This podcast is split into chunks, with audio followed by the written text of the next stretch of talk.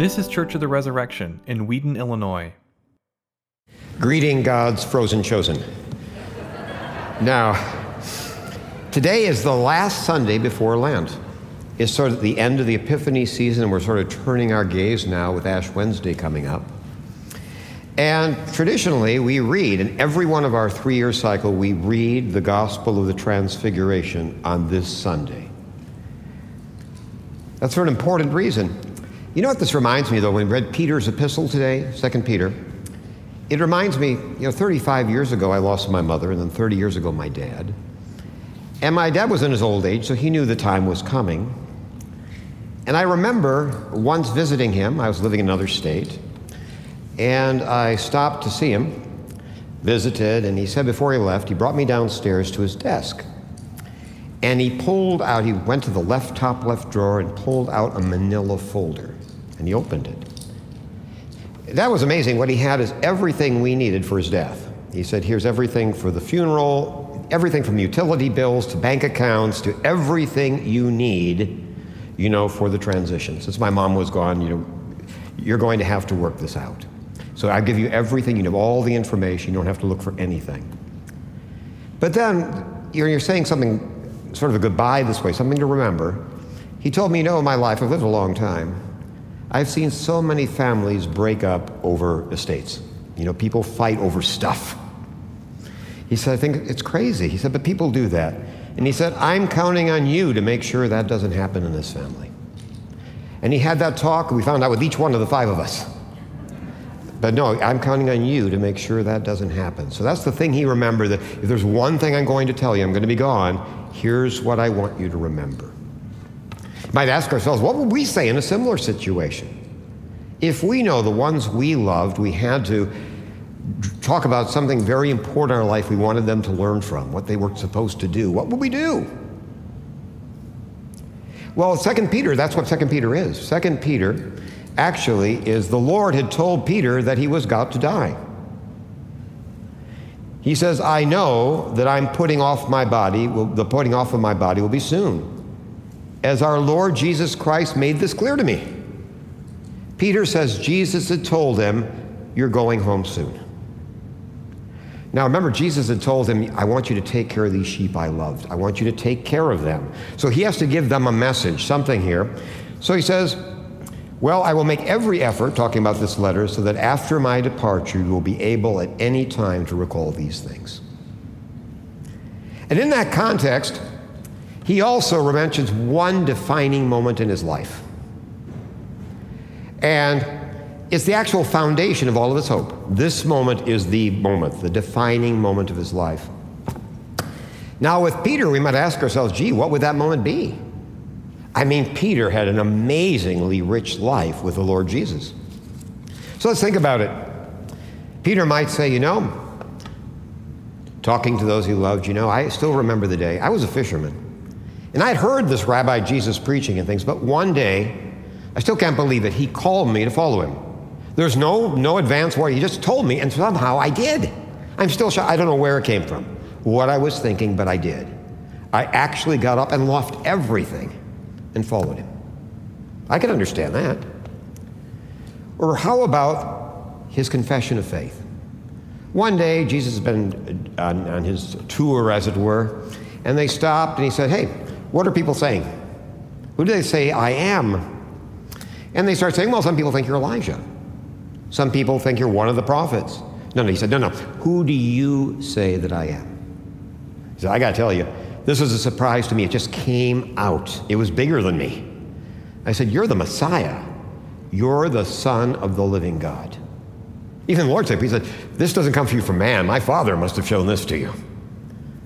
Boy, that'd be something to remember and tell people about. This is, this is the moment for me. But that's not it. How about when Jesus walks on water? I mean, Peter's a very physical person. So, Jesus, one night, in the middle of the night, they see him there in the boat walking on the water.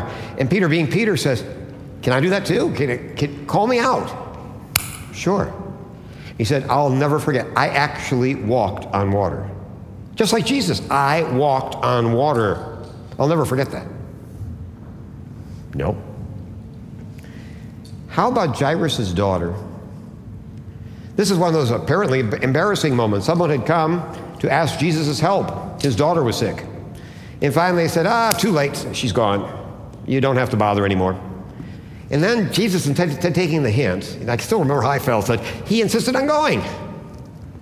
So he goes there, and even the undertakers, the professional mourners are there. You know, they're already starting, and he's telling everybody she's asleep. I didn't think it could get more embarrassing. That was it. And this, is, this could not have a good ending. But then everything changed.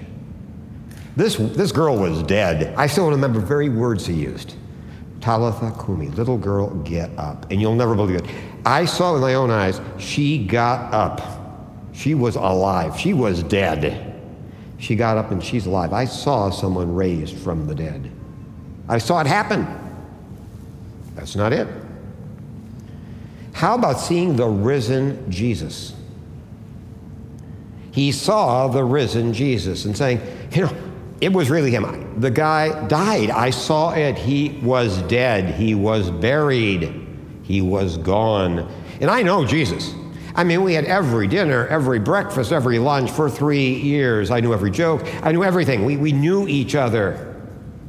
It was him. I'm here to tell you, I saw him and I saw him. It was him. But that's not what he talks about. Finally, you say, well, what about we were there, he was talking to us, and suddenly he began going. I mean, literally, he was lifted up into heaven. It's like Elijah or something. I mean, those things happened in old times. This happened with us. We saw it. There he goes. He didn't choose any of those. So he probably chose an episode we wouldn't think of very much. What was the great defining moment? It was the transfiguration. Today's gospel. So we have five important questions to ask ourselves. First of all, what did Peter see at the transfiguration that was so impressive that it changed everything? That of all the moments, this is the moment he'd go back to. What was there about that moment as opposed to every other moment in that life that he would remember it? And also, of all the figures in the Old Testament, why Moses and Elijah? You know, there are a lot of amazing figures in the Old Testament. Why? And the mountain isn't small. You could have a crowd scene. How come just those two?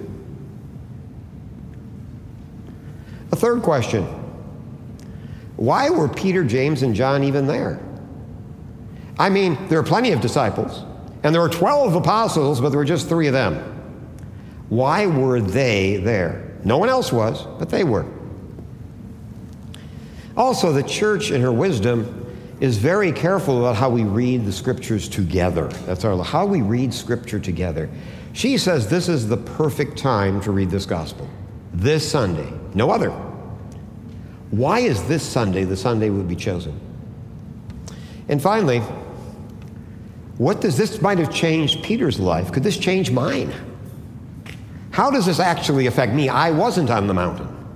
I didn't see Jesus in glory. How can this affect me in my walk?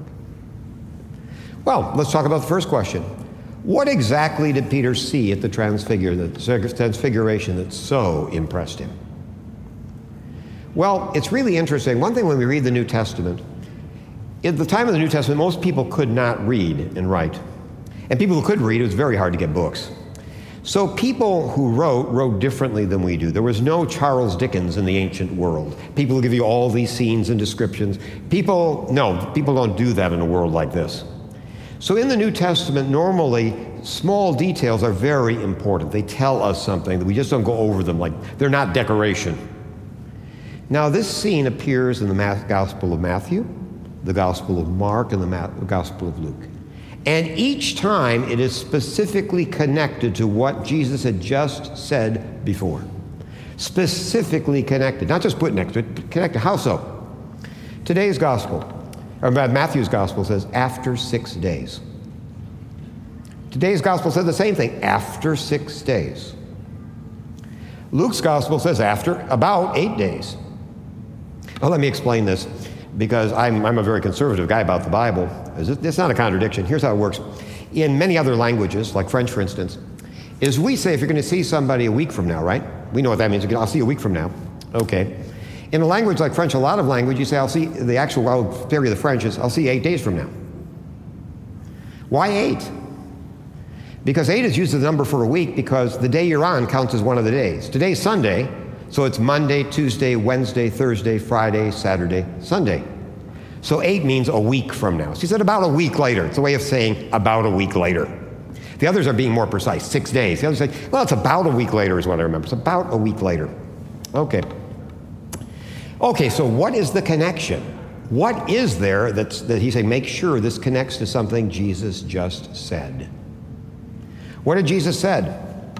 These, for some people, are some really tr- uh, troubling saying of Jesus. In Matthew, he says, Truly I say to you, there are some standing here who will not taste death until they see the Son of Man coming in his kingdom. That's what we read in Mark today. Truly, I say to you, there are some standing here who will not taste death until they see the kingdom of God after it has come with power. Luke says, and I tell you, there are some standing here who will not taste death until they see the kingdom of God. So, what did Peter see? He saw the kingdom of God incarnate in the glorified Jesus. You see, Jesus is truly God and he's truly man. And in his incarnation, we would see the man. We can't separate them. We would see the man Jesus. He would see the other side. He, this is the kingdom. No, this is truly. He would see the other side. Jesus in his divine glory. That's why he doesn't choose one of the resurrection appearances, that didn't have the effect. You see, in the resurrection, what the Lord is trying to emphasize is this is not a vision. He really rose from the dead. So we're going to see exactly the same Jesus we saw. He never stands out. Remember Mary Magdalene? She thinks he's the gardener. The guys on the road to Emmaus just think he's another traveler. Hey, want to, want to come with? Kill time? You know, we have when Jesus is eating breakfast on the lake, no one, finally, John says, That's the Lord. so he doesn't look, he's not glowing, there's nothing special about him because they're trying to emphasize that this is not like visions or something. Truly, we want you to know very concretely Jesus Christ physically rose. For the man you saw die is physically risen from the dead. But so what remains with him is he had seen more than the human Jesus, the risen. He had seen Jesus in glory. He saw truly God. He also saw him in context.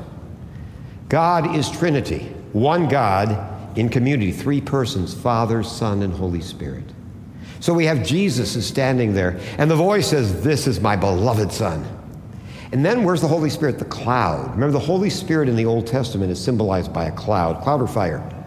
And like what happens when we build the tent of, of meeting, how do we know God's in the tabernacle? A cloud fills it with his glory. The cloud comes. When Solomon builds the temple, how do we know God has heard the prayer? He will be in that place. A cloud fills it. So he says, they entered the cloud. The cloud came. Father, Son, and Holy Spirit. So we see God, Jesus not only is divine, but in the context of the Trinity. We see the whole picture. Now, the next question is of all the figures in the Old Testament, why Moses and Elijah? Taking nothing away from those two. But I must admit, I would have expected Abraham. It all starts with Abraham. He's described as the father of all believers. And he's the father of faith. The promise was made to him not only that he'd be the father of a great nation, but that through him every nation in the world would be blessed. That's the promise we are all benefiting from this very day. Wouldn't that be beautiful, the fulfillment of that promise in Father Abraham? It's all about that. That's where it starts. Father Abraham. He's not there. What about David? David is his father in the flesh. You know, you know basically through, through Mary, he's a human being. David is his father. The promise is made I'm going to give you a son, and he will sit on your throne, and he will reign forever. Wouldn't it be logical for David to see his son? And David is quoted more in the New Testament than anyone in the Psalms for prophecies of Christ. So wouldn't he be the one to be there? No David insight. What about Isaiah? Some people call him the fifth gospel. We have so many beautiful passages about our Lord in there. So if we're going to choose a prophet who talks about Jesus, what about Isaiah? Where do you get more prophecies of Jesus than Isaiah? But instead we choose Elijah. Man didn't even write anything. Okay. Well, he's busy with other things. Okay. Now, a different career path. Okay. So there are two reasons for the choice. And one of them we probably have heard of. We'll talk about it. But another one is actually deeper and, and, and really, and really incredible. The first one is the law and the prophets. You symbolize the law and the prophets were pointing for something, and now it is realized in Jesus. Moses symbolizes the law, and Elijah is the first of the great prophets. He starts the line of the great prophets, so he's symbolic of the whole line. So we have Moses and Elijah. But there's another reason. In all the Old Testament, something Moses and Elijah uniquely share. No one else shares it with them. They have a personal vision, not of the angel of God, of God Himself in person a direct personal vision of the living God. And yet there was a limitation. Let's look at Moses' vision. We'll find it in Exodus 33. You know, this is one of those day, good days. I used to work in an office where the corner office, we talk about weather reports. What that meant is, how's the boss feeling today? Because if there was like, you know, this is, he's in a great mood. This is the day to ask for the raise, to ask for the budget amendment, etc. Storm, storm warnings mean just stay away with bad news. You know, this is not the day. Well, Moses was having a good weather day. I mean, really good day. And so he actually uses this. And he says, he says, Moses asks a favor. He says, please show me your glory. Please show me your glory. And God said, I will make all my goodness pass before you, and will proclaim before you the name, my name, the Lord. And I will be gracious to whom I will be gracious, and will show favor, mercy on those whom I show mercy. But he said, You cannot see my face, for man cannot see me and live. He said, I want you to see me, but you can't fully see me. You can't see my face and live. So he says, The Lord said, Behold, there's a place by me, where you shall stand on the rock. And while my glory passes, I'll put you in a cleft of the rock, and I will cover you with my hand until I have passed by. Then I will take away my hand, and you'll see my back, but my face you shall not see. His glory, his face. So Moses had a vision of God, but he couldn't directly see God. You can't. It's God is the word is passing. The Lord is passes by. And he sees him from behind. He catches a glimpse, but he doesn't directly look at God. Elijah similarly has a vision of God. And it says, again, not a surprise, and behold, the Lord passed by. And what does it say? And a great and strong wind tore the mountains and broke in pieces the rocks before the Lord. But the Lord was not in the wind. And after the wind, an earthquake. But the Lord was not in the earthquake. And after the earthquake, a fire. But the Lord was not in the fire.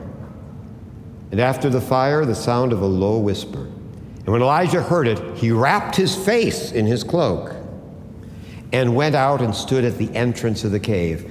Elijah was in a cave. He didn't dare even go out of the cave. When God come, he, clo- he can't look God direct. He, he puts something over his face and comes to the mouth of the cave. That's as close as he got, but he had to direct. God, and God passed by.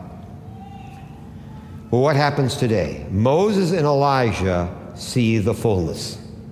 They see God standing and they see him face to face in Jesus. That's why John, you know, John's gospel starts with in the beginning was the word. And that's meant to remind us of the book of Genesis. He's saying a whole new age has begun. It's a second creation. The first creation in the beginning, God made the heavens and the earth. Now, in the beginning was the Word. We're moving, we're reminding us, we're moving forward. And he refers us to Exodus. He refers to this moment in John 1 in verse 14. He said, compared to Moses, he said, We have seen his glory. The glory of the only Son from the Father. We have, we have seen what Moses hasn't seen. This is John who was on the mountain. We've seen it with our own eyes. We've seen what Moses and Elijah couldn't see. We've seen it. There's another reason why Moses was on the mountain. You know, before Moses uh, was given a prophecy to tell people, God had said he was going to die. And he had to get people ready. And here's what he says to, uh, to the Israelites He says, And the Lord your God will raise up for you a prophet like me from among your brothers. It is to him that you shall listen. So we were promised we're going to have a prophet. And me, I said, Well, gee, I know that's Joshua, right? Joshua, a pretty good guy. I mean, the Bible says good things. You know, sometimes with Solomon and things, people fall off the wagon, but you know, Joshua has a really good track record. But the rabbi said Joshua is great, but he's no Moses. Joshua is just simply not equal to Moses.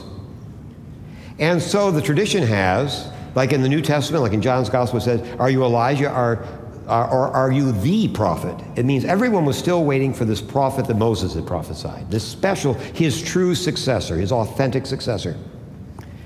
And now Moses is there because there is the successor. How do we know? What does the Father say at the baptism? He says, This is my beloved Son, in whom I'm well pleased. What does he say now? This is my beloved Son. Listen to him. The very words we were said in Deuteronomy. This is the one. And also something beautiful you might not realize. You know, we all know that words like Peter and Pedro and Pierre are all the same name in different languages. Joshua, Hebrew Yeshua, is the same name as Jesus. Jesus is a Greek form of Joshua. So Joshua was simply a, a if you look in the Greek Bible, it's called the book of Jesus. So basically, Joshua is simply the same name. So Joshua was a foretaste of the true, you know, Joshua, which is Jesus himself.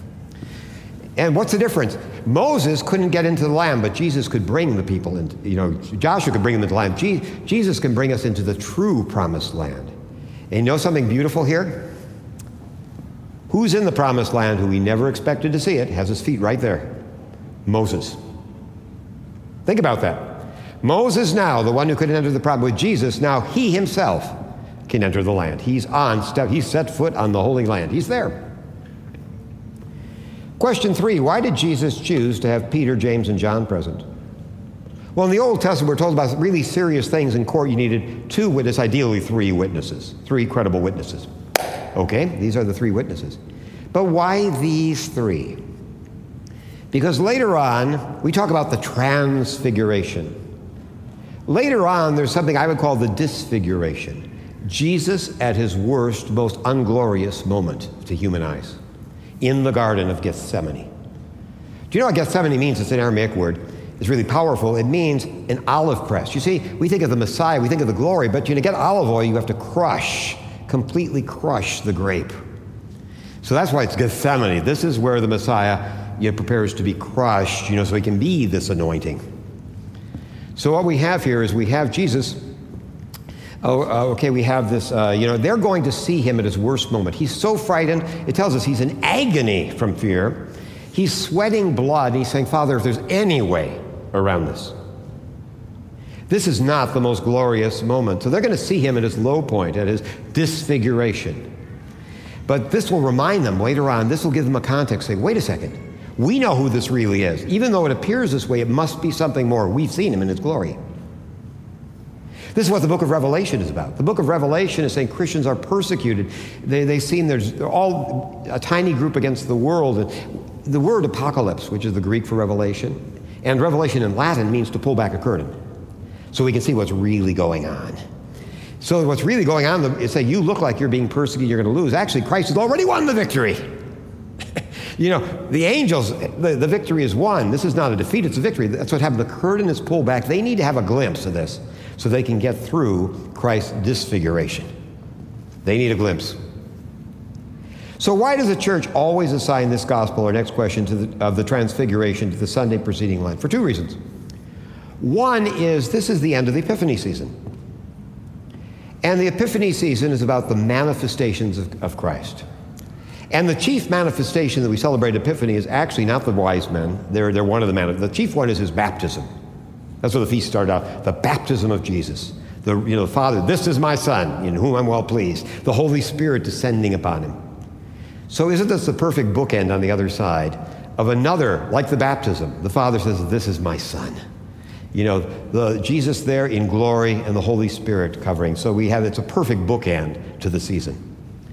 But more important, it prepares us for Lent. Because uh, basically, it, the theme for Lent is that the, we, in Lent, the church reminds us that every one of us is called to carry our cross. Actually, that's good to remember because very often we hear a different faith. The faith is that Jesus seeks admirers. And our job as Christians is to say, Go, Jesus. Wow, that is amazing. Jesus says in a very important part, he actually says in one of the Gospels, he actually called everybody. He said, not just the apostles, everybody needs to hear this. He said, If anyone would be my disciple, he has to take up his cross and follow me. Luke says every day. So the cross isn't something to admire, it's something to pick up. And the church reminds us in Lent that we're called to walk with Jesus on the way of the cross. Not to admire, we do admire that, of course, but to walk with Jesus on the way of the cross. How can we do that? Where are we going to find the strength to carry the cross? Well, in basically in Hebrews, we're told that Jesus did so, it says, for the joy set before him. For, and for us, this is what we, we look upon Jesus in glory is our hope. This will get us through. We can see this is our Easter. Where this is where we're going. This leads somewhere. So we have in today's collect, this beautiful collect says, O God, who before the passion of your only begotten Son revealed his glory upon the holy mountain. Listen up. Grant that we, beholding by faith the light of his countenance, may be strengthened to bear our cross and changed into his likeness from glory to glory. Amen. Now, that collect is based on my favorite single verse in the Bible. And that verse is 2 Corinthians 3:18. Where he says of every Christian, he says, "We all, no not some great saints. He said, "We all with unveiled face are beholding the glory of the Lord, and we're being transformed into that same image from one degree of glory to another." When we look at God, we become like Him. God is, like I said, it's like it's holy. It's like approaching a fire. I used to love skating, you know, in the winter and outdoors and things, and it would get so bitter cold. On days like this, we still go, we always skated. And we have this big place where you go to heat up there, this big roaring fire. And you go in, and when you got close to the fire, you get really warm, even hot, you know, etc. And so the idea is, this is uh, what we're saying is we look at him, we're transformed. Like you get to, you get clear to the fire, you become warm and light like the fire. You know, as we look at Christ, we are transformed from glory to glory into that same image. So we can ask ourselves, that's for everybody. Maybe you say, I don't feel, I, I don't think I'm, I'm experiencing that. I don't see my life in the faith as growing from glory to glory. What could be going wrong? And I think the lesson from today is maybe we've taken our eyes off Jesus. Because that's how it happens. It's by looking at Him that we're transformed. Here's a beautiful story I love. I have the icon of this in my office, my study. I love this is this we talked about when Peter, Jesus is walking on the water. And Peter says, Can I come out too? Call me. I said, Sure. And he's actually walking on the water. But what happens? It doesn't have a happy ending this way. Is it suddenly says he saw the wind. Now you can't see wind, but it means he saw the he saw the stuff happening. It means he wasn't looking at Jesus. He started looking at the phenomena, like, whoa, I'm walking on water. You know, like one of those cartoon characters, you go over a cliff and you you, can, you don't realize it, and then suddenly when you look down, like, whoop, you know, like Wile the Coyote or something. Okay, but, you know, suddenly he, um, you, know, you know, Peter is, why God, he's actually doing God-like things. He's walking on water until he stops looking at Jesus. That's where the power is coming from. When he starts paying attention, so we start looking not at God, but the, the effect God has on us, my feelings, my inspiration. Suddenly, we're not looking at God anymore, we're looking at me. And we start sinking under the waves to keep our eyes on God, not on our spiritual reactions and things, keeping our eyes on God. Now you're saying, if I haven't been doing this, are there some things we could do that could change that? If I'm not keeping my eye, what might be stopping me from keeping my eyes on Jesus in practical terms? Things I might look at this Lent that I could change. First one is stop looking sideways. What I mean, this is why Jesus talks about judging. My father of blessed memory one of the, one of the uh, memory the lessons he gave us again and again I loved. He said, "Never compare yourself with other people." He said, "If you do, you'll be both vain and resentful." Because for everything, whether smart, money, anything you think, there's going to be someone who has more of it and someone who has less of it. If you look at people more, you're resentful. How come they're getting? If you look at other people, you're vain. Just look at what God gave you. And isn't it, we look at other people, we're always looking, judging, we're always saying, we're like the kid. It's not enough that mom and dad love me. It's, I think you love him more. You know, we're counting every Rice Krispie they get or something. You know, I think, you know, mom loves you more, you know, instead of looking. And there was a beautiful example of how not to do this. One of my favorite characters, I don't say lightly in the New Testament, probably I'm the only one who feels that way, is the Syrophoenician woman. She was the one who, when Jesus, a foreigner, when Jesus came to her, she had a daughter who was suffering from, you. she said, please help. And he said, This is not something that would seem encouraging. He said, You can't take the kid's bread and throw it to the dogs. But what did she say? She said, Wow, I don't care. The, the dogs get plenty to eat. Who cares? I'll, we'll have plenty. Isn't that beautiful? Jesus said, Whoa, great is, woman, great is your faith. You see, uh, very often, like when Jesus went to Nazareth in the synagogue, they were resentful that others than Jews could be saved. You know, we're looking at, well, like Cyrus, we're the ones to be saved. You can't talk about other people and Gentiles and things. She, she doesn't care that the Jews are being served first. That's fine. I don't care. There's plenty for me. That's what it looks like, not looking sideways. I just look at, I don't know, but all I know, all's good with us. I don't resent anything or you know, and jealous. You know, that's great. All I know is there's everything to give thanks for me. The second thing is stop looking backwards. And I don't mean from time. I mean very often what we look at is we, we think of what we've given up to walk on this road. We keep looking at, you know, my life would be different if I hadn't taken this. Here are the things I could be doing now if I weren't a Christian. And so here's what I could be doing. And we have a beautiful example in Luke's gospel where he shows us two different approaches to exactly the same call. They're put together in Luke's gospel, so we'll get the message. They involve two people described as very rich. The first was the rich young ruler. And he comes and it said Jesus looked at him and he loved him. Imagine, Jesus, he loved him. And he said, Good, why don't you leave your stuff behind and come follow me? He was invited to join them. We could have churches named after him. We don't even know the guy's name. This guy was invited by Jesus, come, come with me. And amazingly, he looked at what he was giving. He, he, looked, he looked at what he's giving up, not what he's getting. He wasn't looking that God was inviting him to join him. He simply looked at his stuff. How pathetic. How sad. It's like Esau with a bowl of pottage. You turned your birthright for a bowl of pottage? Even really good pottage. You know, you turned, no. Okay, you, you did that. So we, we, we have that you know, we're looking what we now. There, what's the other story? The other story is Zacchaeus, who's also described not accidentally as very rich. Zacchaeus, when Jesus says, "Come down, we're gonna have lunch in your house," he doesn't come say, "Okay, that sounds good." He runs down and realizes something has dramatically changed. He hears the invitation, and he wasn't even asked to, to follow Jesus. He runs down it and ran.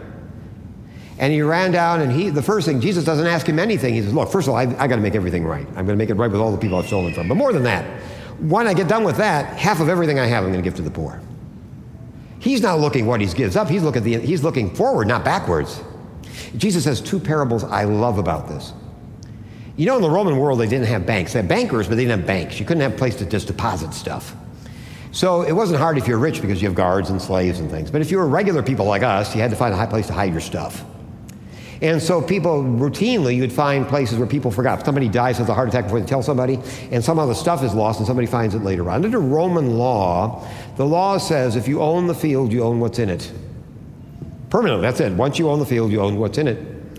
So Jesus says, think about this. What do you think about a guy who finds a treasure in a field that's for sale?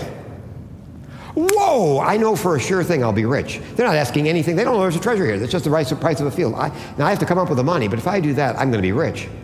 So Jesus said, Do you think he's, he's hesitating and saying, Oh, this is tough? Think if I'm going to have to borrow money and I got to spend. All he can see is, Look what I'm getting. I'm getting a field with a treasure in it. I'm set for life. He says he runs, sells everything he has, and buys the field. He said, What about a pearl merchant who finds this fabulous pearl, and because he's an expert, he knows what that is, and other people don't? He can take advantage of that to buy it at a good price. So it says, Does he again? He says, Wow, this is, the, this is going to make my career. Does he again hesitate and say, Well, I would have to buy it? You know, I'd have to take my money. And he said, he, With joy, he goes out, sells everything. So the trouble is, we're looking backward at what we're giving up. We're not realizing what God. Jesus said, I tell you, anyone who follows me, if they give up father and mother, they'll have plenty here and in the age to come. But one thing I really want to put before you as we enter Lent is something dear to my heart is some of us, the problem isn't that we're looking sideways. We're not looking backwards. We just put on sunglasses. What do I mean by that? Is we basically put limits on what we think God can do for us. We limit God to human possibilities. So we have things like that. I know God can do transformation, but like little mini transformations. He can't really take care of the deep stuff in me, but you know, he can, he can polish the surface, you know, that kind of thing. It's like you have an actually you buff it out the car instead of getting repainted. You know, people won't notice the scratches much. So we don't allow God to do big things. We just won't even give that chance. And here's why we do it. There's a man I love in Scripture. This is a guy who comes, and his son is having seizures. And Jesus is off praying, so he comes to the apostles. The apostles can't do anything about it. This is, you know, so Jesus comes back and he says, What's going on?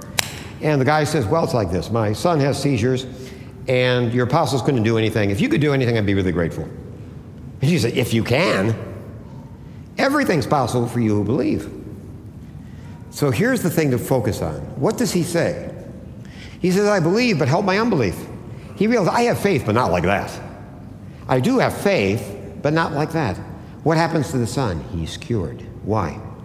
No one has. We don't do anything because we wait until we think we, ha- we have the faith to do it. Jesus says faith is like a, he says faith is like a, a mustard seed. If you have any at all, it's enough. You know, if you have grain like a mustard seed, you'll say this mountain move and it'll move. So the thing of Jesus is we don't wait till we have enough faith, we use the faith we have. We plant the mustard seed. And when we start doing that and saying, Yes, I'll ask Jesus to do dramatic things once I really have my life together. No, no. The place is you take the mustard seed, Lord, I believe. You're going to have to help and then stand back. When God asks you for five loaves, doesn't matter to 5,000 people. If you give the five loaves, there'll be plenty. We give what we have. We, the, if you have faith like a mustard seed. So to close, Jesus has asked each and every one of us to take up our cross and follow him. And you know, Lent, the church will remind us in Lent, that's one of the things we do on Ash Wednesday, that we are this, we're called to the road of the cross. The road to Easter Sunday always passes through Good Friday for each one of us. We'll only find the strength we need by allowing the vision of Jesus, keeping our eye on Jesus and letting that vision, that image, change our life, let God transform us into that image. So, what the church on Ash Wednesday is asking us to do, I love this, is step out of the boat. And so on Ash Wednesday, let's step out of the boat and keep our eyes on Jesus and get ready to start walking on water. Amen. Thanks for listening. Our vision at Church of the Resurrection is to equip everyone for transformation. As part of that vision, we love to share dynamic teaching, original music, and stories of transformation. For more of what you heard today, check out the rest of our podcast. To learn more about our ministry, visit churchres.org.